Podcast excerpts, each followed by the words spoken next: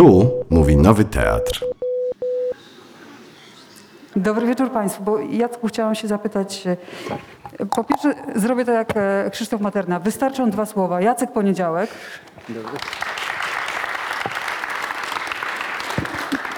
Po drugie, czy masz jakiś profil ulubiony? Profil? E, śpię na prawym, czyli lewy jest ulubiony. Może proszę, za- zamienimy. Zamienimy się. Szkoda, akurat to też Boże, jest mój głośno gorszy. mówię. Ale... Tak, wo- wolejś ten? No ale trudno, no to ty jesteś aktorem. Czy my... No i ty czy... jesteś kobietą po prawej stronie jakoś tak. Ja się tego nauczyłam od Krystyny Jandy. Pani Krystyna kiedyś przyszła na wywiad do telewizji, właśnie tak się kręciła, powiedziała, że... I pomyślałam sobie, Boże, widać, że jestem źle przygotowana czy coś, a się okazało, że to nie ten profil i że jak zmieniła stronę, to wszystko zaczęło iść. E, Dobrze, teraz e, próbowałam tym dziwnym mówieniem pokryć e, takie zaniepokojenie, czy też jakby taki thrill, który mam wewnętrzny, bo jesteśmy u ciebie w domu, spotykamy się z tobą i wszystko powinno przebiegać w taki sposób, aby no to tobie było dobrze, jesteśmy twoimi gośćmi. No ale e, okazja jest e, taka, że będziemy dociekać i dopytywać i zaglądać do twojego niedziennika. Książki, którą e, bardzo wiele osób już połknęło, wiele osób chce ją połknąć. E, Czyta się ją świetnie.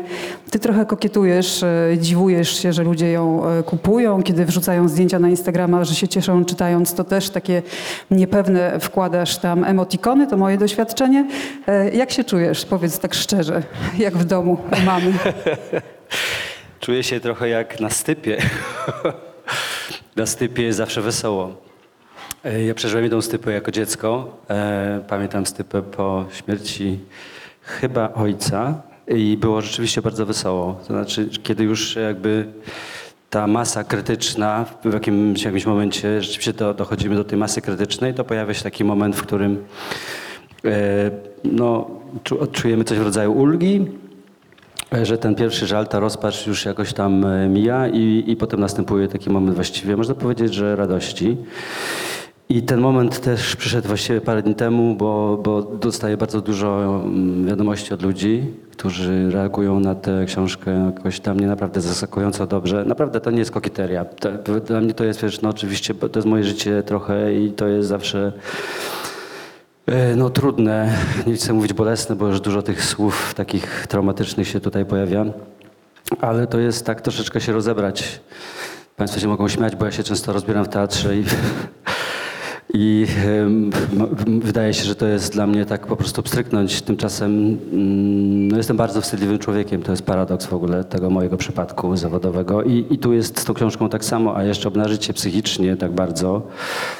No to jest pewnego rodzaju niepokój. Czy ludzie to kupią, bo mogliby też równie dobrze powiedzieć, a daj mi spokój już z tymi twoimi wszystkimi problemami, weź ty idź na scenę, graj po prostu, bo może to jeszcze umiesz robić i po prostu już nie żal się tak, już tak nie wyżalaj, już tak nie wypłakuj tej swojej przeszłości, już nas tak nie, nie szokuj, nie wiem co jeszcze. Tak sobie myślałem, że może być tak to przyjęte, ale z drugiej strony no, mam też w sobie troszeczkę narcyza i przez to, że tłumaczę od wielu lat, mam kontakt z językiem i mam poczucie, że, e, że język też mnie trochę lubi. To powiem nieskromnie. Ja też tak myślę i em, widziałam już kilka wywiadów, słuchałam kilku wywiadów, których udzielałaś po wydaniu tej książki i to jest całkowicie zrozumiane, że to twoje obnażanie się psychiczne, mówienie o trudnościach, o nałogach, e, o tym, jak podjąłeś próbę, żeby się z nimi zmierzyć, że to jest bardzo ważne i to pewnie też jest temat, który jest najbardziej medialny. Ale wydaje mi się, że ta książka zasługuje też na mówienie o niej w kategoriach literackich e, i mam nadzieję też, że takie spotkania są przed tobą, kiedy ludzie, którzy naprawdę zawodowo zajmują się literaturą, wezmą się za to, jak e, chociażby z językiem właśnie się e, na kartach tej książki. Nie, jakoś chciałam powiedzieć, mm, walczysz, ale to nieprawda, ponieważ rzeczywiście język też wydaje się podlegać twojej woli. Będziemy w trakcie tego spotkania nie tylko rozmawiać oczywiście, będziemy także słuchać Jacka, bo to sama przyjemność. Książka jest dokładnie taka jak wstęp do tej opowieści w wykonaniu autora. Jest i zdystansowana, i lekka, i są w niej momenty radosne, i są te też, e, których nie unika, w których się rozbiera. E, Czy kiedy wiedziałeś już, że jest wydawca i że e, ta książka trafi do ludzi, to dopadło cię jakieś, no nie wiem, coś czarnego, co mówi, musisz połowę tych rzeczy wyciąć, bo nikt tego nie zrozumie, nikt tego nie będzie e, w stanie przetrawić. Muszę to wszystko tutaj tak dopasować do tego, co publiczność jest w stanie udźwignąć. Tak miałem, ale z, ja mam też taką, ty, taką skłonność, y, czy może inaczej, pewnego rodzaju blokadę, nieumiejętność y, tworzenia sztucznych tworów, y, sztucznych bytów. Ja na przykład nie jestem aktorem transformacyjnym, prawda? Ja nie potrafię się prze, przepoczwarzyć, tworzyć postaci, która by, by gdzieś, gdzieś była daleko od tego, jaki jestem prywatnie. I podobnie jest, tak było z tym też tym moim coming outem i tak dalej. Teraz to właściwie jest też taki drugi coming out, że ja nie, nie potrafię pisać czy wymyślać fikcji. Biorę wprawdzie udział w, mm, w takim podredagowywaniu czy, czy, czy językowym szlifowaniu scenariuszy Krzysztofa Warlikowskiego i Piotra Groszczyńskiego, które gramy tutaj w, w teatrze. E, I, mm, ale wtedy mam też już jakiś materiał, w jakimś sensie to nie jest jakby tworzenie od nowa. Wtedy też potrafię jakby zinkorporować jakąś, e, jako, jakąś własną frazę, czy, czy, czy, czy, czy coś rzeczywiście dodać, albo najczęściej skrócić. No i tyle. Natomiast jeżeli chodzi o tworzenie zupełnie nowej e, rzeczywistości, jakichś takich bytów i fikcji, to ja sobie z tym za bardzo nie radzę, bo to jest też kolejny paradoks, że ja nie mam wyobraźni. Naprawdę to ci to dziwi. Ja po prostu czasami nie potrafię, dlatego ja, ja jestem z matematyki bardzo słaby. Nie potrafię sobie, znaczy jeżeli coś do, mam doda, dodawać albo, albo odejmować, to ja to muszę widzieć. Znaczy muszę widzieć to na kartce, jestem wzrokowcem. Ja wyobrażę, Guziki, kamienie, jabłka, tak? tak, tak. I nie umiem sobie tego jakby takiej abstrakcji wyobrazić, że to jest kompletna abstrak- abstrakcja, że to są same liczby. I podobnie jest y, z tym pisaniem, że no mogę tłumaczyć y, gotowe teksty i też tam w jakimś sensie umieszczać ten swój żywioł językowy, który bierze się trochę z, z takiej ulicy krakowskiej. E, Ten, ten język taki dosyć ludowy bym powiedział, czy, czy, czy i to nie dzisiejszą. E, Natomiast jeżeli miałbym rzeczywiście czymś ludzi zainteresować, to jedne, jedyne kompetencje, jakie posiadam, to są w, w, w temacie mnie samego. A ponieważ dzieje się w moim życiu dużo i działo się dużo, to myślę, że no, tak też może nieskromnie powiem, że to może być dla ludzi interesujące. I aczkolwiek się bałem, to z drugiej strony też był ten drugi element, który mówił mi, że no, mm, jak to czytam, to, to w sumie jest to dosyć fajne, bo ma rytm dobry jakiś tam, mm, no, że, że mam przyjemność sam. Także przeczytałem, przeczytałem ją, jak już była gotowa, kiedy jeszcze obecny tu Maciej Maxelon, Maxelon z WAB, redaktor i sprawca tego, tego utworu, e, kiedy wysyłał mi kolejne bardzo pokreślone i bardzo z wieloma uwagami mm, swoje e, redaktorskie mm, pliki, e, to czytałem to z jakąś taką naprawdę, z frustracją wtedy, kiedy on mi coś wycinał, a z przyjemnością, kiedy coś tam zostało, pomyślałem sobie, patrzyłem wtedy na to jakby jego oczami i w ogóle, kiedy ktoś już to przeczytał i na przykład napisał mi, że mu się podoba to czy tamto, to, to lubię zajrzeć do jakiegoś fragmentu, o którym ktoś wspomniał i czytam to wtedy z jakąś taką większą pewnością i z przyjemnością, że to jest obiektywnie ciekawe. Tak mam, dziwnie. No to jest trochę materiał do przerobienia, dlaczego oczami innych. No to tak samo jak z rolami w kinie czy w teatrze. Jak ktoś cię zobaczy to i ci powie coś dobrego, to ty wiesz wtedy więcej. To znaczy, że to chodzi o komunikację. To znaczy, czy my się rozumiemy na tym samym poziomie, bo w tych, w tych, wszystkich, w tych wszystkich e, naszych e, tremach, nie, nie- niepewnościach przedpremierowych, jakichś takich labilnościach, że my nie jesteśmy do końca pewni, że to wszystko jest może troszkę przypadkowe, takie świeże, zielone, jeszcze takie sztywne, troszkę drewniane.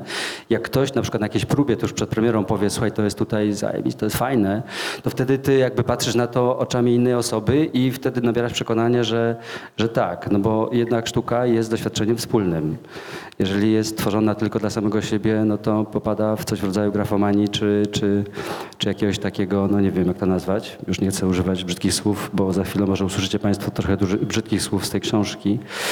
E, ale wiecie o co mi chodzi, no, o samogwałt jakiś taki artystyczny. E, natomiast jeżeli rzeczywiście czujesz, czujesz feedback, dostajesz feedback od drugiej osoby, to to doświadczenie już jest, e, no, już jest wspólne, już nie jest tylko twoje. I poza tym to jest taka niesamowita sytuacja, że siedzimy tutaj razem i że jesteśmy naprawdę ludźmi z krwi i kości, a nie jakimiś bytami na ekranach komputera. Macie za sobą też kilka dni grania, wprawdzie przy 50, tak, 50% publiczności, no ale to jednak jest publiczność. Czy to jest... To już jest sporo, bo mieliśmy też 25% publiczności, to było troszkę słabe. Natomiast generalnie to doświadczenie jest trudne, dlatego że jak Państwo siedzicie w maskach, no mamy ten przywilej, że możemy je zdjąć. Chociaż czujemy się bardzo dziwnie w tym momencie, jakby troszeczkę znowu wyróżnieni, serio. Tu się przypomina mi ta afera z, z, z zaszczepieniem niektórych artystów e, jakiś czas temu. A zaszczepiłbyś się? E, Zaszczepiłem się jako nauczyciel akademicki pierwszą dawką. Ja żałowałam, że nie gram po prostu gdzieś. A... I to, to widzimy oczy i one dużo wyrażają, ale z daleka oczu tak dobrze nie widać, natomiast wyraz twarzy przede wszystkim y, no, się oznacza tutaj w, ustach, prawda? I jeżeli usta się uśmiechają albo usta, albo gdzieś człowiek jest wzru- wzruszony, to rzeczywiście te usta przekazują nam wasze emocje. Również y, nie słychać waszych reakcji, że tak powiem, wokalnych, czy nie słychać śmiechu, westchnienia, czy, czy jakiegoś ha, jakiej, jakiejś y, takiej, e, takiej powiedział, takie takiego skwapliwego, e, no nie wiem, po, po, podsumowania, czy nie wiem jak to nazwać, ja- jakiegoś tematu. I wtedy jest rzeczywiście ten, ten odbiór jest troszeczkę jakby przez, przez watę taką trochę. To jest trudne, ale udało nam się, choćby teraz graliśmy Powrót do Rens, gdzie ludzie się po raz pierwszy graliśmy to z widownią, nie, nie do kamer i to była wspaniała, e, to była wielka przyjemność, bo ludzie się bardzo często śmiali. A to jest napisane tak, że powinno być śmiesznie i kiedy tylko ci biedni kamerzyści latają tam i nie ma nikogo i to jeszcze jest ten przekazywany ten sygnał do internetu i, i oni też nie bardzo mogą reagować, prawda? E, To, to, jest, to, to, to, cię, to cię usztywnia, bo czujesz, że nie ma, rzeczywiście nie ma reakcji. Trochę podobnie jest też w kinie, jak grasz, jak grasz jakąś scenę i też te reakcje oczywiście e, no, no muszą być e, bardzo przytłumione albo zupełnie zupełnie nieme, to też jest dla mnie bardzo trudne. Dlatego moim żywiołem jest teatr, bo mam po prostu do czynienia z ludźmi i sobie tak myślę, jak kiedyś pani Hania Kral powiedziała nam, że na spotkaniach y, z czytelnikami ona się kiedyś bardzo bała, miała tremę, która ją zjadała, ponieważ patrzyła na ludzi e, na, jakby jako na grupę, na całą grupę. Natomiast kiedy spojrzała na jednego człowieka i wymieniła się z nim spojrzeniami i, no, i, i to wtedy się pojawiła chemia i pomyślała wtedy, do jeden człowiek nic mi nie jest w stanie zrobić. E, I, i też nic mi nie zrobi, bo, bo nie ma takich intencji, więc e, ten, ten, ten, ten kontakt bezpośredni jest po prostu jakimś takim no, wiel, wielką zdobyczą teatru i radością. Ale już czarujesz. Teraz zauważyłam, że tak patrzysz, już tak wszyscy myślą, że to są właśnie tą jedną wybraną osobą z publiczności, już tak idziesz. To przejdźmy do czytania i do czarowania tą em, niedziennikiem. Tylko jeszcze chciałam cię poprosić, bo wspominasz w książce o Białoszewskim i o jego e, zapiskach, e, ale czy w ogóle dla ciebie taka e, forma literacka jak e, dzienniki, niedzienniki, zapiski, e, które są literaturą, ale też opierają się o życie, to jest e, coś, co sam lubisz czytać? Bardzo się cieszę, że, mi- że, że mi zadałaś to pytanie. Tak, ja, ja właśnie też znowu wracamy do tematu fikcji. Fikcja mnie nudzi. Chyba, że ona jest taka jak, y, jak w, w łaskawych Lidela, czyli że to jest fikcja, która jest też trochę jakby dokumentem, jak jest trochę dokumentem, że ona jest tak pisana, że ja wierzę w to, że to się naprawdę dzieje, to jest zakorzenione w konkretnym doświadczeniu historycznym, zapisach i tak dalej. To jest bardzo precyzyjnie przez niego zresearchowane, etc. I wtedy, wtedy rzeczywiście z przyjemnością to czytam, ale czytam to trochę jak kronikę. Natomiast y, najwięcej w ostatnich latach y, radości y, przyniosło mi czytanie e, albo takiej literatury, która, czy, czy też biografii, autobiografii, czy też takiej literatury, która się o nią ociera, choćby na przykład y, Edward Louis, y, Louis czyli, y, czyli Historia przemocy i Koniec Edim.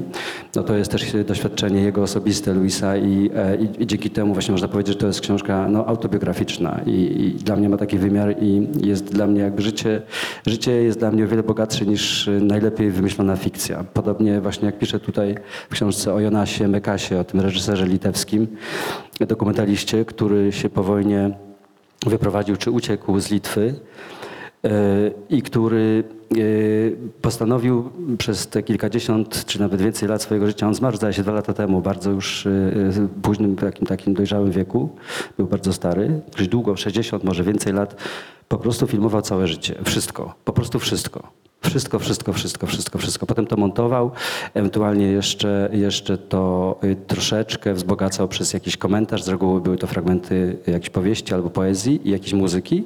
I to trwały czasami po, po 4-5 godzin. Takie filmy, które są zapisem, po prostu taki migawek e, z życia. Mnie to fascynuje. Ja mogę patrzeć na to bez końca. A fi, y, filmy, które są te, te, te fabularne filmy, oczywiście to mm, nie, ma, nie mam, one nie budzą we mnie takich emocji tak silnych. Podobnie jest z literaturą. Czy Ciekawe. nie za głośno mówię, bo mam wrażenie, że bardzo jest głośno, tak? To jest nie za głośno? Właśnie, może to, to było wezwanie do reagowania. Możemy reagować. Tylko, że musimy dyszeć głośno i e, jakie tam były jeszcze reakcje publiczności w teatrze? Dyszenie, sapanie, I takie- mruczenie takie radosne. I tak? takie że- konkluzje, mm, takie, takie westchnienia konkluzywne, konkluzywne, albo takie ha, takie stęknięcia, które świadczą o tym, że zrozumiałem, albo że mnie to uderzyło, albo że mnie to zainteresowało, albo, Jeżeli na kolejnym albo jak studenci, tutaj usłyszysz, że ktoś robi głośno tak... albo jak studenci szkoł, szkół teatralnych, którzy zawsze bardzo się głośno śmieją, żeby, żeby zaznaczyć swoją obecność. To prawda. Takim wyimpostowanym głosem bardzo. I na korytarzach tak mówią, panie profesorze, już idę. Ale to mija z czasem. No wiem, na szczęście. Dobrze, to czytajmy. Właśnie Państwo, mam, mam lekki kłopot, bo nie wiem, czy czytać rzeczywiście te bardziej hardkorowe fragmenty, których jest niestety dużo. Czy bardziej o literaturze, filmie i obserwacje z teatru? To się wszystko łączy na szczęście, więc trudno będzie to rozdzielić. Baszu, ratuj. Ej. Basz się za, gdzieś tam się zapatrzył. Basz, o tobie mówię. Ratuj.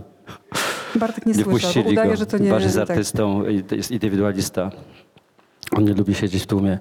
No dobrze, to będzie taki jeden, mm, mam nadzieję, że Państwa nie przerazi. E, Dziewiąty rozdział z, e, dziewiąty, dziewiąty rozdział z drugiej części. Warszawa. Albo Świnoujście, lato 88. Wspólnie z dwoma studentami krakowskiej szkoły aktorskiej przyjechałem z gościnnymi występami na Famę. Coś tam się produkowaliśmy, wcielając się w Peszków i Grabowskich z czasów ich genialnego MW2, ale też chodziliśmy na koncerty, imprezy, etc.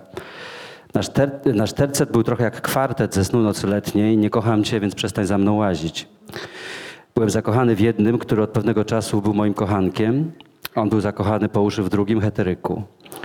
Drugi też kochał pierwszego, ale bezcieleśnie. Tamtego to frustrowało, lecz nie odbierało nadziei. Heteryk był dorodnym chłopakiem z ludu. Muskularnym, o szerokich ramionach i sprężystych, kulistych pośladkach. Cechowała go duża wrażliwość i przenikliwa inteligencja, no i rzucał powalająco niewinne spojrzenia. Też trochę się w nim bujałem, ale naszą bliskość zatrwała wzajemna zazdrość. Grało się to nasze epigoństwo bardzo dobrze. Czuliśmy swobodę, radość i siłę młodzieńczej seksualności. Epatowaliśmy nią, a jej opary unosiły się wszędzie wokół nas. Sam spektakl wydawał się pestką. Wchodzenie w czyjąś skórę, ja oczywiście wcielałem się w peszka, było łatwe, efektowne, stanowiło bezczelną odpowiedź na wszystkie dylematy młodego aktora, który na co dzień w szkole niczego nie umie, a prowadzący zajęcia jeszcze to w nim pogłębiają, czerpiąc sadystyczną radość z jego paraliżu. Jednego dnia rozłączyliśmy się na chwilę, zawędrowałem na koncert Krwi młodej kapeli z Warszawy i kiedy usłyszałem, a przede wszystkim zobaczyłem ich solistę, jak śpiewa Knockin' on Heaven's Door, ciało wypełniła mi gorąca fala nieodgadnionej tęsknoty. Po tym koncercie przez kolejne dwa lata na jego widok albo na samą myśl o nim serce waliło mi jak opętane. Tak jak my mieszkał na polu namiotowym, Odważyłem się do niego podejść, zagadać i wyciągnąć numer telefonu. Ja swojego dać nie mogłem, bo nie miałem. Na przyłączenie czekało się wtedy ruskie lata. Nie pamiętam już imienia, ale miał wszystko, czego ja albo nie miałem, albo myślałem, że nie mam. Wolność, talent, piękno, miłość, niezależność, kasę, choć tu mogę się mylić, zmysłowy, wręcz hipnotyzujący, lekko ochrypły głos, chyba inteligenckie, warszawskie pochodzenie, niepowtarzalny styl, no i przede wszystkim szajbę podkręcaną ćpaniem. Po paru dniach wyjeżdżając ze Świnoujścia dał mi papierowe zawiniątko polskich psylocybów, pytając czy znam i czy kiedyś brałem. Nie wiem, czy skłamałem, czy przyz- przyznałem się do, do dziewictwa, dodając, że oczywiście chcę spróbować. Zaniosłem to do chłopaków, którzy akurat prowadzili jakąś trudną dyskusję, może o pożądaniu, bo ich napięte miny kontrastowały z moim uniesieniem.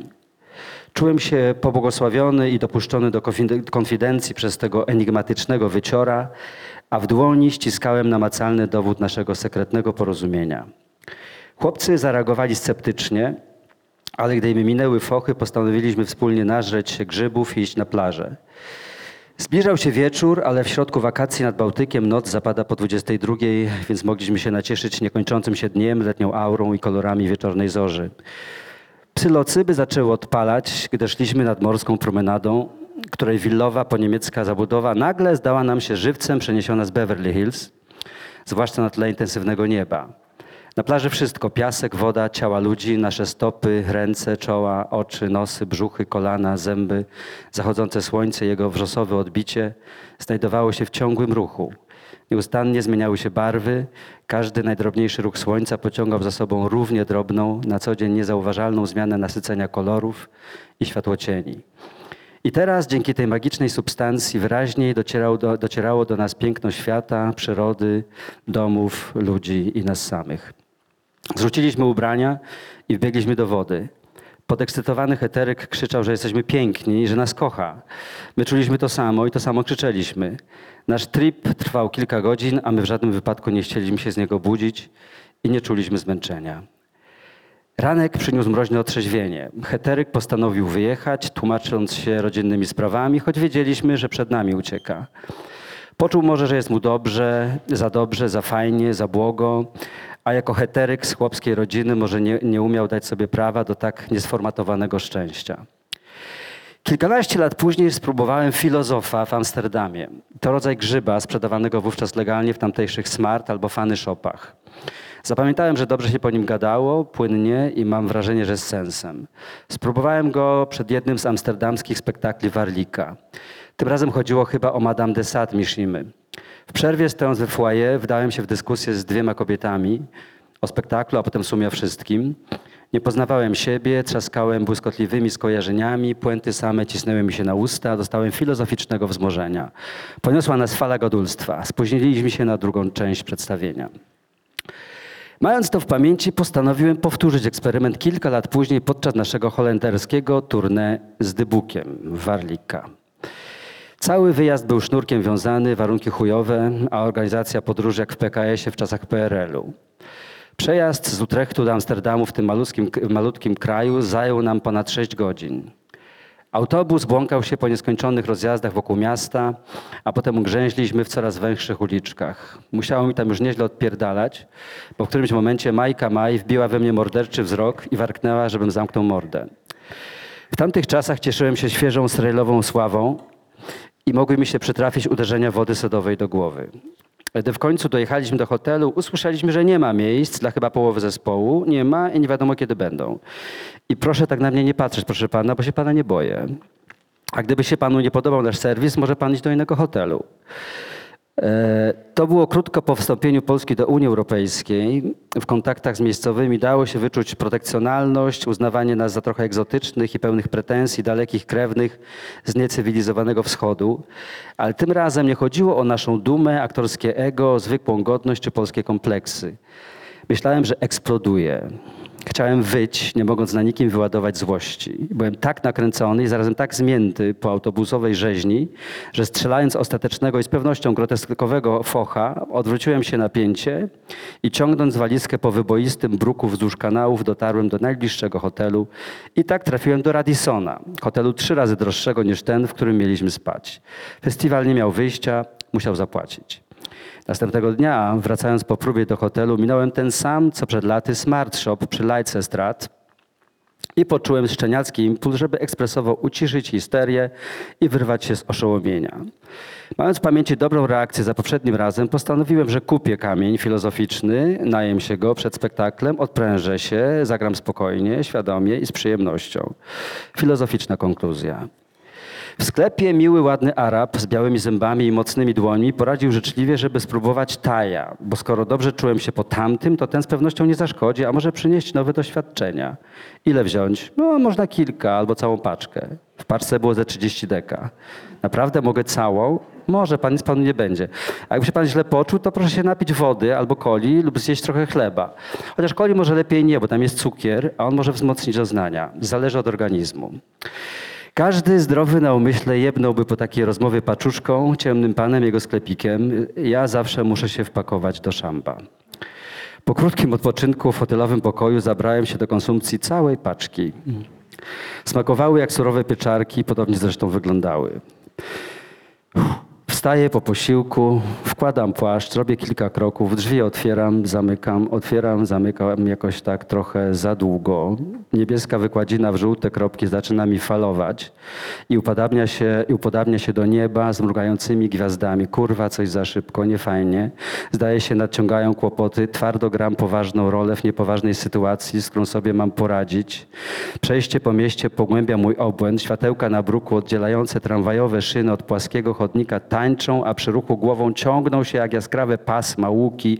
Wieczorne miasto wiruje, a ja chcę przepowiedzieć tekst. Chcę, chcę sprawdzić, co słychać w środku, jak z głową, co z pamięcią. Kurwa, kurwa, kurwa, kurwa, nie wiem. Nie wiem, nie umiem, nie mogę, tylko poszczególne słowa. Boże, to nie może się dziać, niemożliwe. Musi się to dać odwrócić. A, przecież chleb, woda, kola, jest sklep, jest, wchodzę, kebab, biorę pitę, kole, biorę wodę, jem, wpierdalam, wypijam wszystko, mało co się nie udławię. Czy jest lepiej? Nie, jest gorzej, szumi, pulsuje, karuzeluje. Co ja kurwa narobiłem? Nabroiłem, nawaliłem, nasosiłem, maso, kasi, paso, taso, słono, owo, kowo, hoczo, koczo, samo, piano, parę, paro, stop! Nie ma słów, zdań, tylko strzępy same, idź. Wejdź do tego smart shopu, jest po drodze, drzwi falują, nie ma ciemnawego pana, są dwie baby, jedna gruba. Wasze gówno mam zjedzone, ratujcie pomocy, pomóżcie, gram zaraz, nic nie kumam, nic nie ogarniam, nie zazębiam. One coraz większe oczy zrozumiały, przestraszyły. Widzę, jak przede mną udają, a jak do siebie szepczą, że, że sterk, że mocne, że nie wiedzą. Pana nie ma, one od niedawna, nie żegnam się stamtąd, wylewam, skręcam w lewo do teatru, już widoczny 200 metrów, to tak blisko jednak. Co teraz, co będzie ze mną, tak ich panika podkręca mi poziom lęku. Już nie myślę o spektaklu, tylko czy ja to przeżyję. Siadam vis-a-vis na ławce przed tym bardzo pięknym gmachem, dzwonię do Gosi M, że nie zagram grzyby, źle się czuję, bardzo przyjdź po mnie, widzę, już idzie, patrzy na mnie, wypatruje śladów śmierci w bladej twarzy. Gdzie zjadłeś te grzyby? W jakiej Jacku restauracji? No to były ze smart shopu halucynogenowe, czy coś tak, język się pląta, płata, rozciąga, rozciamkuje, rozpyla, zakłócona mowa, widzę wszystko inne, ciągle Gośka załamana, że no źle wyglądasz, czyli już wiem, że umieram, że koniec, że już po mnie, amen, wzywaj pogotowie, proszę Gośka i tak na mnie nie patrz strasznie. W teatrze już wszyscy łypią, skanują, wkurwienia się podśmiechują, zawęgła się warlik wyłania z figlarnym uśmiechem, żartuje, a widzę, że jest przejęty, wie, że to będzie skandal wielki. Pogotowie, potężny, siwy ogr, ładny, ogromne łapska, cały czerwony na twarzy, zdrowy, solidny, opiekuńczy, zbadał ciśnienie, zajrzał w oko, posłuchał serca i mówi, że nic, że się może przestraszyłem, przetrawię i przejdzie samo. Warlik z Małgosią, no zagraj, będzie dobrze, nie musisz dokładnie gadać. To mają napisy, zrozumieją wszystko. Ja nie mogę, nie chcę. Ja nie mogę, nie chcę, źle mi wszystko ciągle się przemieszcza, rusza, faluje, zanika i te przesterowane kolory ale rozebrali, wrzucili pod prysznic gołego. Renatę się nade mną pochyla, gdy leżę na gołej posadce i dresie, że strasznie zimno. Ona czarna jak diabeł w kipie i ponurym jak listopad ostrym makijażu z chytrym szatańskim uśmieszkiem. Jaczek, you wanted mushrooms? Why didn't you, didn't you ask me? I am the best expert. Oh, Jaczek, Jaczek. Nic woda nie pomogła, już wiedzą daremne wysiłki. Cielak strasznie podkurwiona i z Kalitą razem chodzą trzymetrowi jak na szczudłach. We włosach tędyka świeci brokat, choć nie wiadomo skąd tam się wziął, gwiezdnym pyłem obsypany i śmieje się empatycznie. Majka maj mnie pogłaskała, rzucając, że jestem dzieciak, myśląc z pewnością idiota. Stefan Żeromski przechodził, poklepał mnie po plecach. To jest taki tancerz polski. Stefan Ż... I też obśmiał. Ktoś wyszedł do publiczności czekającej w już hotelach, a ta słysząc o odwołaniu i nagłej chorobie ryknęła gromkim rechotem. Potem, potem już w moim Royal Radissonie Hamid Karzai w CNN tak lśnił jaskrawymi kolorami, że oka oderwać nie mogłem. Warlik z Małgosią przysiedli, trochę mnie popilnowali. Poczułem, że mam rodzinę taką z wyboru, ważniejszą, moją prawdziwą, bezpieczną, przytulną, bliską wierną. Oazę o spokoju, przewidywalności i rozsądku. Kropka. Grzyby kosztowały mnie 10 tysięcy euro, które poszły na opłacenie naszej i lokalnej ekipy oraz rekompensaty utraconych wpływów. Zarobiłem na to grając w pierwszej i ostatniej w życiu reklamie.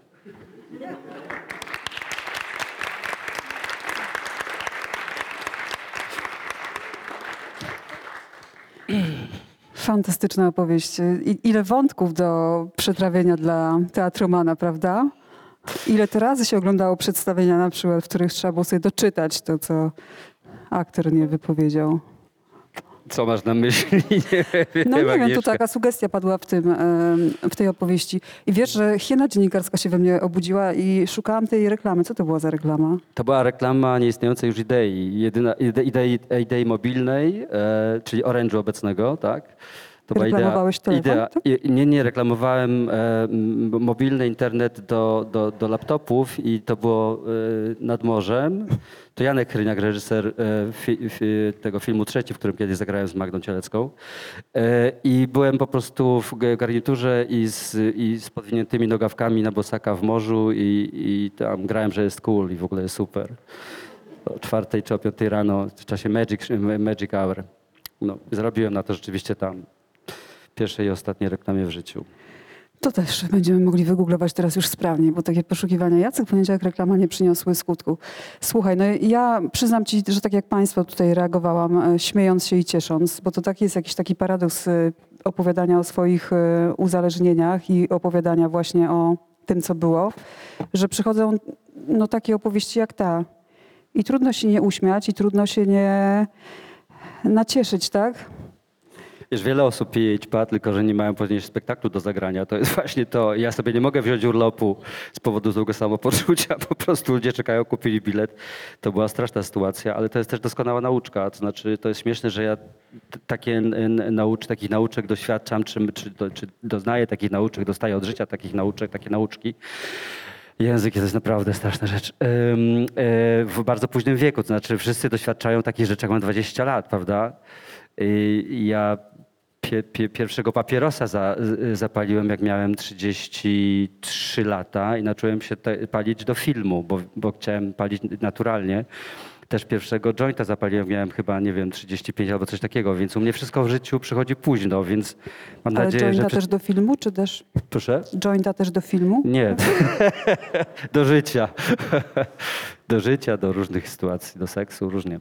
E, Zresztą mm, to jest niby taki temat tabu, a z drugiej strony po prostu gdzie się, gdzie się nie zjawię, to tam po prostu czy na ulicy, to po prostu wszędzie po prostu znajdujemy się w oparach marihuany. No przecież wszyscy palą, wszędzie. Tutaj jak siedzą ludzie, to 70% ludzi paliło, jestem o tym przekonany. Tak? Nie Przecież będziemy teraz robić ci tego nie ankiety. powiedzą. Ale czujesz, Obary, teraz też, że się coś unosi? Czy nie, może to jest Teraz jakaś się nie unosi. projekcja twoja trochę tak bardziej, bo to tak jest, że no jak rzucasz palenie, to wszyscy dookoła cię palą, tak ci się wydaje. Idziesz do kina, aktorzy cały czas na filmie mają, wiesz, sceny z papierosami. To Ja po mam prostu- już w mózgu tyle THC, że już nie potrzebuję.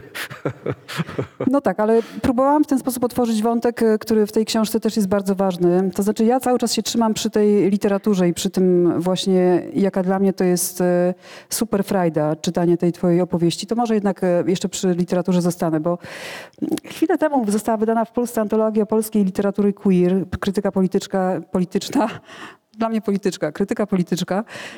No, to jest niesamowita praca, e, ta publikacja. To jest takie tomiszcze, prawie tysiąc stron e, śladów, tak można to powiedzieć, bo kiedyś, e, kiedy prowadziliśmy dyskusję na temat właśnie tej antologii literatury queer i tam są naprawdę rozmaite e, przywołane przykłady od Adama Mickiewicza przez e, Iwaszkiewicza po Denela czy Dorotę Masłowską. Prowadziliśmy taką dyskusję i wiele osób tak się wyrażało, no super, super, że mamy to w jednym miejscu, fajnie, fajnie i w ogóle nikt nie podważał sensu wydania takiej literatury, takiego, takiej książki w Polsce, ale jednocześnie tylko jedna osoba zwróciła uwagę, że wy nie rozumiecie, że dla mnie przez całe życie, od y, tam pierwszych y, momentów, kiedy uświadomiłem sobie, że mogę być inny niż moi koledzy, ja szukałem dookoła siebie śladów obecności podobnych do mnie. I że gdybym ja wtedy miał na przykład takie kompendium, że spo, popatrz, od Adama Mickiewicza po Dorotę Masłowską, twoje życie być może inne niż życie tak zwanej większości, cokolwiek to oznacza, też jest obecne i też jest opisywane, istnieje.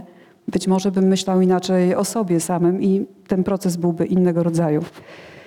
Z pewnością i to jest też te, to, to, czym mówisz, to jest e, z całą pewnością doświadczenie mm, tych osób LGBT, które mm, mieszkają, to się tak mówi, już, to już nie lubię tego określenia w małych miejscowościach, no ale, ale to nawet sk- skrótem się tutaj takim tutaj, tutaj posługuje po prostu, czy w, czy w środowiskach, w których e, nawet w dużych miastach, w, których jest, e, e, czują się całkowicie sami, ponieważ tak ogromna jest ta, ta homofobia. Ja przez bardzo wiele lat swojego życia jako dorastający chłopiec wypierałem ten homoseksualizm nie dlatego, że mi się to nie podobało, tylko dlatego, że wiedziałem, że nie mogę być e, homoseksualistą, ponieważ homoseksualista to jest ktoś, e, kto jest narażony codziennie na szyderstwo. Nie na kpinę, nie na ironię, tylko na szyderstwo, albo też na, na ból, na, nie tylko na ból odrzucenia, ale też na ból fizyczny. Y, Byłem świadkiem wielu pobić. Zresztą na tej famie, o której tutaj piszę, tylko nie tym razem, wcześniej byłem tam chyba z Teatrem KTO, jeszcze przed y, takim te- teatrem ofowym krakowskim, przed wstąpieniem do szkoły teatralnej. I zostałem pobity też na ulicy w czasie tego festiwalu w Świnoujściu. Y, To była jeszcze komuna i nie było policji, tylko była milicja. Milicjanci przechodzili drugą stroną ulicy, a mnie jakiś taki żul miejscowy po prostu uderzył mnie e, tu, bo miałem kolczyk. E, I mam do dzisiaj tutaj taką, takie zgrubienie na uchu, taką pamiątkę e, z czasów, gdy miałem chyba 19 czy 20 lat i, i zrozumiałem, że, że ten kolczyk mnie jakoś wyróżnia z tłumu e, tego, te- tego, tego społeczeństwa perelowskiego i że ono nie, nie, nie, znacza nic y, więcej, że to nie jest ozdoba, to nie jest jakaś fantazja, to nie jest jakaś barwa e, twoja, tylko że to jest po prostu ułomność, że to jest ułomność i to jeszcze, która ludzi jakoś tak w oczy, jakoś ich razi. No, wczoraj byliśmy tutaj w Warszawie, czy- y, taką informację, że 17 lutego y, został nożem dźgnięty człowiek tutaj przy metrze wie- wierzbno, bo szedł ze swoim partnerem, trzymali się za rękę, za ręce. E, Więc to w naszym społeczeństwie tkwiło i tkwi.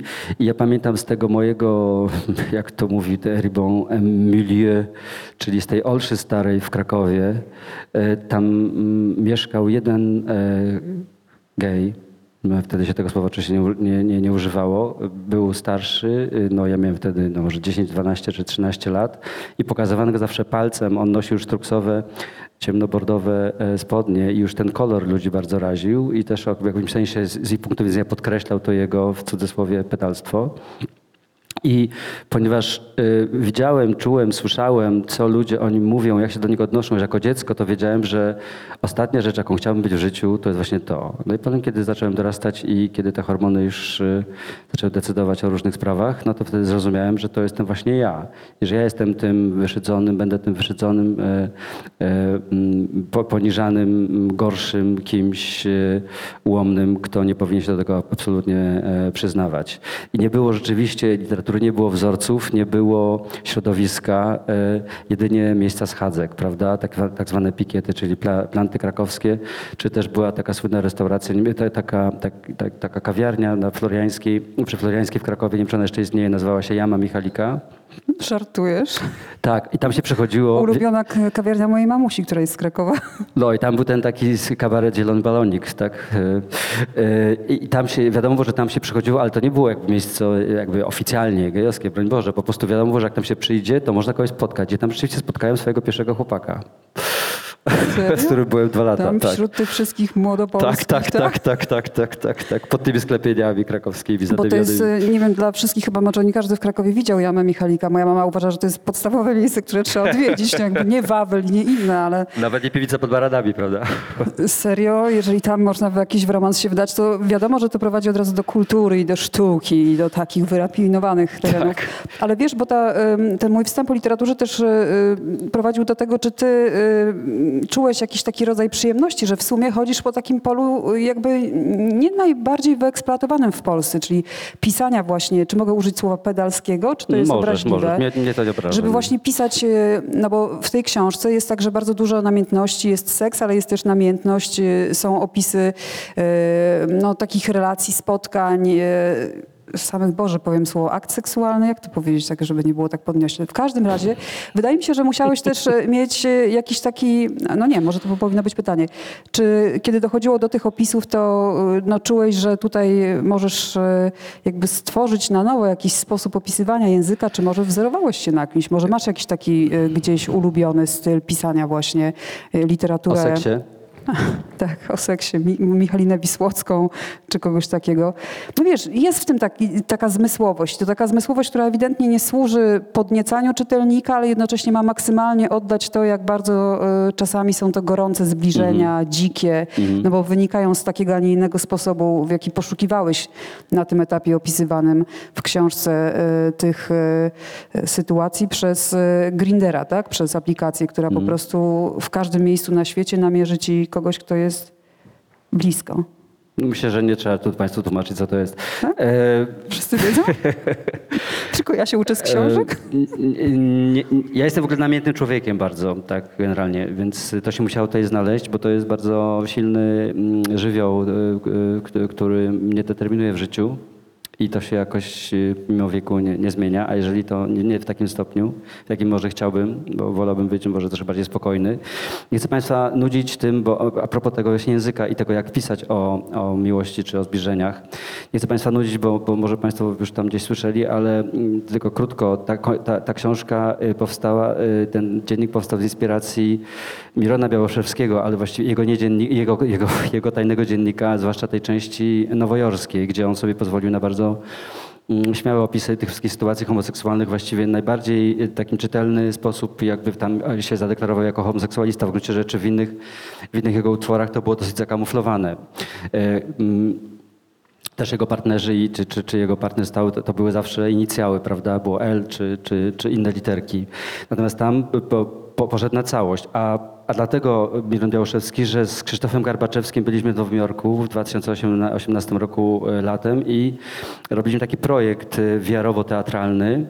Mm, Trochę virtual reality, a trochę, a trochę na scenie. Mm, Białoszewskie, Ginsberg, VR. I poprosił mnie Krzysztof Gorbaczewski na jednej, na jednej z pierwszych prób, żebym pisał taką swoją troszkę jakby parafrazę, wariację tego, tego niedziennika, tego tajnego dziennika. I, I trochę właściwie ten język mój jest, on nie jest zapożyczony, ale ja wtedy bardzo byłem, y, jakby często i, i, i gęsto no, no, czytałem go, jakby się przygotowywałem do tej, do tej pracy i dużo przeczytałem i on jakoś tak, i tak jakby go zaabsorbowałem, on tak wsiąkł we mnie. Pewna skrótowość, tak nie, roz, takie, nie, nie, nie rozpisywanie się w nadmiarze, nie, brak y, zbyt długich opisów, że tak właściwie do rzeczy, do rzeczy, a jeszcze z jakimś takim rytmem, z jakimś takim, bo ja czuję u niego, mm, nawet w, w, w, w pamiętniku Powstania Warszawskiego, ja czuję humor. Ja u niego czuję pewnego rodzaju humor, dystans i taką sympatię do człowieka, pewnego rodzaju, ja nie wiem, taką miękkość, delikatność i rodzaj, e, no nie wiem, poczucia humoru, chociaż to może dziwne. I, I tak w gruncie rzeczy chciałem o tym pisać, znaczy nabierając jak największego, na ile się da, dystansu do siebie i do tych sytuacji, żeby się tak nie, za bardzo nie rozklejać, chociaż kilka razy się rozkleiłem. Ale jeżeli mówimy o tym, a propos zbliżeń, to może przeczytam. No pewnie. To... A Chyba, propos- że ktoś ma coś przeciwko, bo to będzie o seksie. Ale nie, to będzie delikatne. to są gorsze. E, To jest, z trzeciej części, rozdział 30, Cancun.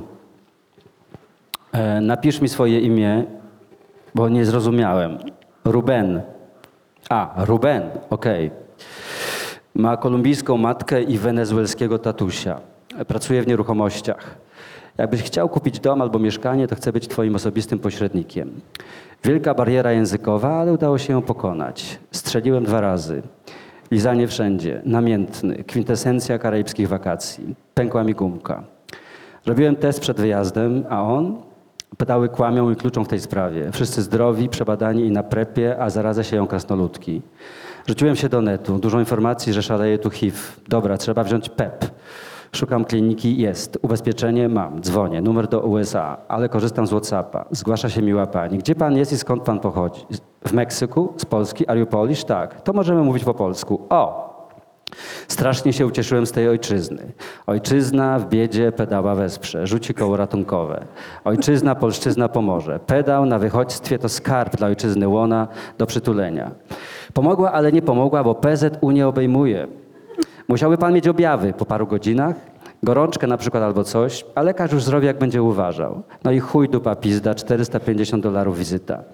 Ubezpieczenie jej nie obejmuje, bo to rzekomo nie nagły przypadek. Nagły kurwa przypadek, mówię nagły, bo ja się może nagle zaraziłem, bo mi nagle pękł cienki kondomik. Cienki kupiłem, żeby bardziej pobyć w tej dupie, żeby być bliżej człowieka, spajać się z drugim. Nie, nie, nie, to żaden seksoholizm, proszę pani, to spełnienie, doświadczenie religijne, transgresyjne, sakramentalne tu i teraz. Taki seks jest samym życiem. No rozumiem, ale niech pan z PZU ustali, bo takie mamy procedury. Bo takie mamy procedury, e, że oni muszą wpierw otworzyć sprawę. To jak ja mam otworzyć sprawę? Proszę się z nimi skontaktować, dadzą zielone światło, to my pana tu przyjmiemy. Bezgotówkowo, ale muszą być objawy. Wykasować kurwidołek. Czuję, że sport, polowanie, narkomania. Idę popływać, zmyć to, odświeżyć się i pooddychać. Może się zmyje zaraza, pomyślałem absurdalnie, w duchu śmiejąc się z własnej głupoty. Mimo wszystko jestem szczęśliwy. Niewiele trzeba mi, by to poczuć. Człowiek niby dorosłe a dziecko. Dać mi parę zabawek, życie nabiera koloru i sensu. O co tyle hałasu, histerii, związek, przyrzeczenia, oklaski, wsparcie i radość? Oczywiście, ale bez tego też da się żyć. Może być, tak nawet lepiej. I tu jest cytat. Odpływasz w uspokojenie, czujesz ogromny, ogromny spokój, pogodny spokój odpływania. Gruba warstwa pyłu pokryje wszystkie Twoje miłości, te skończone i te nagle przerwane, te, o których marzyłeś i których nigdy nie miałeś, i skończysz zupełnie sam. Wtedy bez żalu, nie sprzeciwiając się temu, zaczniesz cichutko umierać, nie przejmując się Bogiem, nie szukając nadziei, nie myśląc o sensie życia, z odrobiną energii, żeby dostrzec niewyraźnie tę małą iskierkę nadziei, która też w końcu zaniknie i zgaśnie, aż umrzesz. Tak, tak. Otępienie. Hanuch Lewin Krum.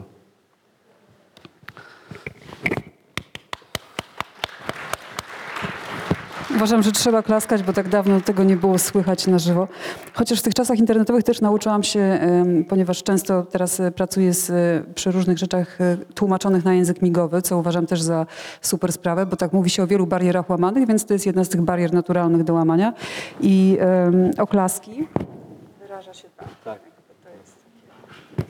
Wydaje mi się to bardzo My tu mamy taki piękne. spektakl o języku migowym, nazywa się Jeden Gest. Wojtka Ziemilskiego jest wspaniały, bardzo Państwu polecamy. Grają ludzie, y, którzy są y, głuchoniemi. A propos tych właśnie wykluczeń i ograniczeń, no teraz e, już trochę to oczywiście trwa, już udzielasz wywiadów, już opowiadasz o tej książce. Ona, tak jak powiedziałeś, będzie żyła swoim życiem. Ludzie będą z niej wyciągać te elementy, które są dla nich e, najistotniejsze. E, Czego ty byś sobie życzył? To mnie bardzo interesuje.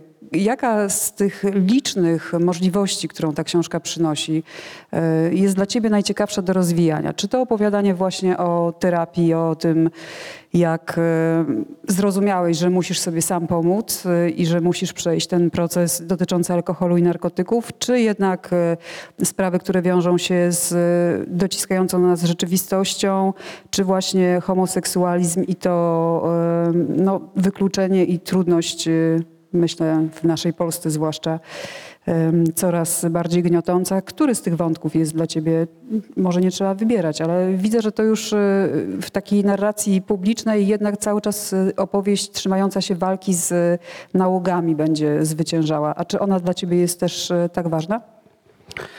Znaczy to się łączy bardzo, dlatego że w czasie tego zamkniętej terapii, którą się u nas popularnie nazywa odwykiem, straszne słowo, tam w gruncie rzeczy e, dokonuje się coś w rodzaju int- introspekcji. Jeżeli ona jest dobrze prowadzona, precyzyjnie, jeżeli, jeżeli oni potrafią, ci terapeuci potrafią rzeczywiście cię dobrze poprowadzić, to y, dokopujesz się do bardzo głębokich y, gdzieś tam y, y, po- po, poziomów y, jakiejś traumy czy, czy, czy, czy, czy bólu y, zapamiętanych na na bardzo gdzieś głębokim poziomie, gdzieś, gdzieś już gdzieś nawet w podświadomości. Bo są rzeczy, których się, o których się zapomina, bo się zdarzyły bardzo dawno temu, albo w dzieciństwie, albo się je też wypiera, bo są zbyt, zbyt przerażające, albo są zbyt y, jakby kompromitujące czy wstydliwe dla, dla nas samych. Y, I, I to jest jakiś rodzaj, y, oczywiście to jest tak jak w niektórych tych jest, jest taka też psychoterapia zorientowana na proces Mindla, takiego terapeuty amerykańskiego, który, który, który mówi o, to się nazywa e, amplifikacji bólu, to znaczy, że się na przykład, jeżeli jakaś rana, no, nazwijmy ją rano, umownie raną fizyczną, ale to chodzi o rany psychiczne, to, że się to miejsce e, po prostu, że, że- się to miejsce uciska, że się to miejsce w jakimś sensie razi, poraża, żeby ono e, e, masuje, że się, że, się, że się uruchamia ten ból, że się ten ból właśnie amplifikuje, że się go zwiększa i w ten sposób się, to jest jakby droga do, do wyleczenia i to jest proces, który trwa. To, to naruszenie tej rany, ono nastąpiło właśnie tam w grudniu rok temu e, w tym podkrakowskim ośrodku e, i ten proces trwa cały czas. I myślę, że ta książka jest dla mnie rodzajem mm, pewnego odbicia, jakiejś takiej, no nie wiem, grubej kreski, to może nie tak znowu grubej, ale pewnego, pewnej cezury. To znaczy, że, że jest Jacek Poniedziałek do tamtego momentu i jest Jacek Poniedziałek od tamtego momentu. To nie znaczy, że wszystko mi przeszło, że jestem już teraz zdrowy w pełni i w ogóle super jest, bo, bo też muszę się ratować antydepresantami i tak dalej. I to nie jest tak, e, to nie jest wszystko takie łatwe. E, I to, to rzeczywiście trwa. Ale dla mnie i ta książka, i to doświadczenie, i ten proces jakby takiego leczenia, to jest jakby tożsame. Tutaj to tylko zapisałem i dałem to y, ludziom. W jakimś sensie ludzie są tutaj świadkami tego, że ja postanowiłem się zmienić. I w ten sposób o, to, o, o tym myślę. A jeżeli chodzi o obnażenie się, czy, czy o opowiedzenie o swoich pragnieniach, o swoich przygodach i tak dalej, i o seksualności, o homoseksualności, o narkotykach, to w jakimś sensie ja poszerzam swój obszar wolności, bo mm, też to mówię, nie, nie lubię się powtarzać, ale powiem, bo to jest dobry moment, żeby to powiedzieć, e, że e, kiedy się tak dużo o sobie mm, powie i ludzie to rzeczywiście odbiorą, ludzie to, ludzie to jakoś, e, na to jakoś zareagują, będę dostaję jakiś feedback, to w, ty, to w tym momencie, mm, czy od, tego, od tej chwili właściwie bardzo mało jest tych obszarów, czy tych tematów, których da się mnie sprowokować i chociaż są, są, są cały czas, istnieją, ale jest ich o wiele mniej. To znaczy, że mm, trudno mnie zatłuc mentalnie po, po takim obnażeniu. Jak mówił papież, prawda nas. Wyzwoli. No właśnie. A propos papieża, to jeszcze ostatni wątek, który chciałam wprowadzić, bo zapomniałam, że może ktoś ma ochotę zadać pytanie i, i to spotkanie dopuszczało taką formułę, tylko się strasznie zagadaliśmy. Ale ten wiek, e, który się, e, a może czas, bo dziennik ma jakieś swoje ramy, zaczyna się i kończy, ale pojawiają się y, na jego stronach różne takie elementy, które pozwalają mi sformułować pytanie o to, jaki jest Twój stosunek do czasu, do upływu czasu, do, no, do tego, że przechodzimy jakieś kolejne etapy życia. Nie będziemy całe życie tak młodzi i piękni, jak w tym momencie na tych kanapach. Jaki jest y, Twój stosunek? Czy terapia go uspokoiła? E, To czas robi sam. Właśnie czas na- nas rzeczywiście jakby kaleczy, czas nas postarza, czas nas gdzieś tam, można też tak powiedzieć, że nas trochę jakby, że odbiera nam e, te, tę urodę, która jest, ty, ty, ty, ma- ten powiew e, świeżości i nowości i jak- jakiejś takiej niewinności, dziew, dziewiczości w jakimś sensie. Nie mówię o dziewiczości w sensie moralnym e, czy seksualnym, tylko po prostu jeszcze niewielu doświadczeń, które każde to doświ- doświadczenie zostawia na naszej twarzy jakąś rysę, prawda? Albo w wyrazie twarzy, al, albo w, w tych, tych najczęściej powtarza, powtarzających się minach naszych, czy to jest zasromanie się, czy to jest smutek, czy to jest rezygnacja, czy to jest niewiara w siebie, czy coś. I, i tego młody człowiek nie ma, dlatego mówię w tym sensie o, o dziewictwie, ale y, jest też coś takiego, że w pewnym momencie, zwłaszcza kiedy te hormony się trochę uspokajają, kiedy już człowiek nie ma tego takiego osz- osz- oszałamiającego libido, znaczy ono cały czas jest, ale nie takie jak kiedyś, to człowiek się uspokaja i nagle pojawia się, pojawiają się strasznie duże jakieś takie przestrzenie, obszary takiej swobody, wolności y, i kiedy się, wiesz, tak nie, nie, nie lata po prostu za, za tą przysłowiową pupą, y, tylko kiedy się po prostu człowiek może skupić na czymś innym, najprościej, i kiedy może spojrzeć, w oczy i niekoniecznie myśleć... są przysłowia o pupie przysłowiowej? Bo No nie chcę mówić, jak, tak jakbym powiedział Aha, to w innej to- sytuacji. to powiem. E, wiadomo o co chodzi. I, to, i, to, i, I ten moment y, wolności, właśnie, właśnie tam jest taki fragment a propos Welbecka i Krystiana Lupy, ale może nie będę teraz o tym mówił. nie bo to- zdradzaj tego, chociaż Nie. to jest jedno z bardziej przygnębiających. Mnie przygnębiła Wow, osobiście ta a mnie, tak? A mnie jakoś- prognoza Krystiana Lupy. To znaczy rozumiem, że to jest oparte o jego doświadczenie. No tak, tak. jeszcze zagajając, nie zdradzając, trzeba doczytać, co, co tam było powiedziane. Ale to działa uspokajająco, tak? Że nowe przestrzenie. Tak, no poza tym Ulebek tak, tak piękną odpowiedź y, tam, tam e, przytoczyłem jego odpowiedź na te wszystkie dylematy związane z libido 50-paroletnich panów. Myślę, że to a propos tych 20-paroletnich dziewczyn. Dobra, to może przeczytam jeszcze taki poważniejszy fragment. To przeczytaj, tak. A propos używek, czy nie wiem jak to nazwać, nie używek, tylko trzeźwienia. To jest rozdział ostatni, ale całego nie przeczytam tylko. 10, o- y, ośrodek okolice Krakowa. Wyrwało mi się coś o piwie 0%, a dokładnie o tym, że w ciągu 32 dni trzeźwości wypiłem kilka piw zero. Dwa sępy, to są terapeuci, duży i mały, rzuciły się na moje słowa i zaczęły rwać je na strzępy, szczypać, dziobać i przeżuwać z wbitym we mnie ostrym, przenikliwym wzrokiem. Patrząc w dwoje par czujnych oczu pożytecznych drapieżników, nie poczułem zagrożenia, musiała to być najczystsza troska, ale gwałtowną radość z odkrycia świeżej, długo nieobecnej w ich menu ofiary, której wydawało się, że jest bezpieczna. Kiedy to było? Mm, Dwa dni temu, gdy pisałem litanie do mamy. A po co to piłeś? Bo lubię smak piwa, a nie piję alkoholu. Chciałeś się napić piwa? No tak, ale bezalkoholowego. A co za różnica? No jest, bo to było 0%. A co ci jego smak i zapach przypominają? Piwo. Czyli co to było? No nie był to głód, bo nie zamówiłem piwa z alkoholem. To czym ono było w takim razie? No napojem zastępczym. Właśnie, zastępującym alkohol. Chyba nie, bo ja nie chciałem się upić. To po co je zamówiłeś? Chciało mi się pić. A co pijesz, gdy chcecie się pić? Wodę, sok z marchwi i jabłka. Dlaczego nie kupiłeś sobie soku? Kupiłem wcześniej kilka buteleczek. Wypiłeś je? Tak. I nie ugasiły pragnienia? Ugasiły, ale pisząc list do mamy, płakałem, byłem wzburzony, rozdarty, wzruszony. I chciałeś wynagrodzić sobie te smutki? Zapić je? No nie, bo ja z reguły sięgałem po zioło. Alkohol pojawiał się po zjaraniu, gdy już puszczały hamulce. Jacku wtrącił się Wojtek. Pierwsze, co czuć po otwarciu piwa, to zapach marychy. No jasne, zawtórowałem mu wesoło. No, zauważyłeś tę swoją reakcję, tę swoją wesołość przed chwilą? Tak. To co to jest? Głód?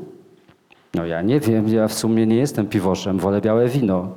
Jacek, ja już się gubię, odezwała się Mariola. To jesteś tym alkoholikiem czy nie, bo się strasznie plączesz. No jestem alkoholikiem, narkomanem. To co ci się tam przytrafiło, jak to nazwiesz? spytał Bartek. Głód? Mnie się pytasz? Sam sobie odpowiedz. Wacek spoważniał i opowiedział o trzeźwych od kilku lat alkoholikach, którzy też spróbowali piwa 0%, a teraz wszyscy nie żyją. Jeden z nich zapił się denaturatem. Te butelki, etykiety, ten zapach i smak, czym one wszystkie są? No, wyzwalaczami. Wcześniej Wojtek przeczytał swoje zadanie o pracy, którą wykonywał przy zwłokach. Podjął ją, by zastąpić ojca, który zaczął za dużo pić, ale został na dłużej. Kiedy zaczynał, miał może 19 lat. Czytając monotonnym, czasem łamiącym się głosem, kurczowo trzymał w drżących rękach duży, duży zeszyt. Było tam o ciałach, ich zapachu, kolorze, dotyku, o rozkładających się zbyt późno odnalezionych zwłokach, które wyglądały jak ciała kosmitów, o młodych samobójcach, ofiarach wypadków i przedawkowania. Nauczył się radzić sobie z emocjami, obrzydzeniem, żalem i współczuciem. Ale jednego wezwania nigdy nie zapomni. Jarałem zioło z kolegami, dostałem wiadomość, że mam odebrać ciało, krople do oczu, mycie twarzy, rąk i zębów, perfumy, guma do rzucia. Podjechałem pod zakład, gdzie przesiadłem się do karawanu. Dotarłem na miejsce, a tam już czekała policja i prokurator. Prowadzą mnie do środka. Na podłodze zauważyłem dużą plamę krwi. Skierowali mnie do pokoju, gdzie na stole leżało ciało dziecka, jeszcze niemowlaka. Tam nie było żadnej krwi, tylko elektrody po reanimacji i stojący mężczyzna, który bez słowa tempo wpatrywał się w dal albo w siebie. Zapakowałem ciało do, dziecka do worka, nawet przez rękawiczki czułem jego gasnące ciepło. Bardzo ostrożnie zaniosłem je do karawanu. Mężczyzna towarzyszył mi we wszystkim i nie spuszczając mnie z oka, szedł obok mnie aż do auta. Był ojcem. Krew należała do żony. Zabiła się nożyczkami, gdy okazało się, że chłopiec umarł. Wróciłem do domu, koledzy pili dalej, usiadłem, nalałem sobie wódki, wypiłem. Wacek wymienił pięć etapów umierania. Zaprzeczanie, złość i gniew, targowanie, smutek i depresja, akceptacja. Fazy trzeźwienia odpowiadają fazom umierania. Też najpierw zaprzeczamy, potem bronimy się z furią, potem targujemy się, próbując trzeźwieć na raty, a kiedy by przetrwać, przyjmujemy nieodwracalność losu, popadamy w depresję i smutek. Z nich powoli wyłania się zgoda. Smutek i depresja to żałoba. Odbyć żałobę to zmierzyć się z życiem takim, jakie jest. No filter.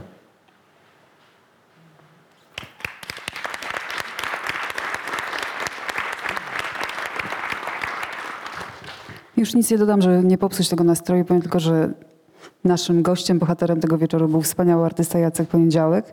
I tak pięknie to wyreżyserowałeś, bo zaczęliśmy od tej żałoby i do żałoby doprowadziłeś. Ja to zauważyłam. Bardzo Ci dziękuję. Dziękujemy Państwu. Dziękuję bardzo.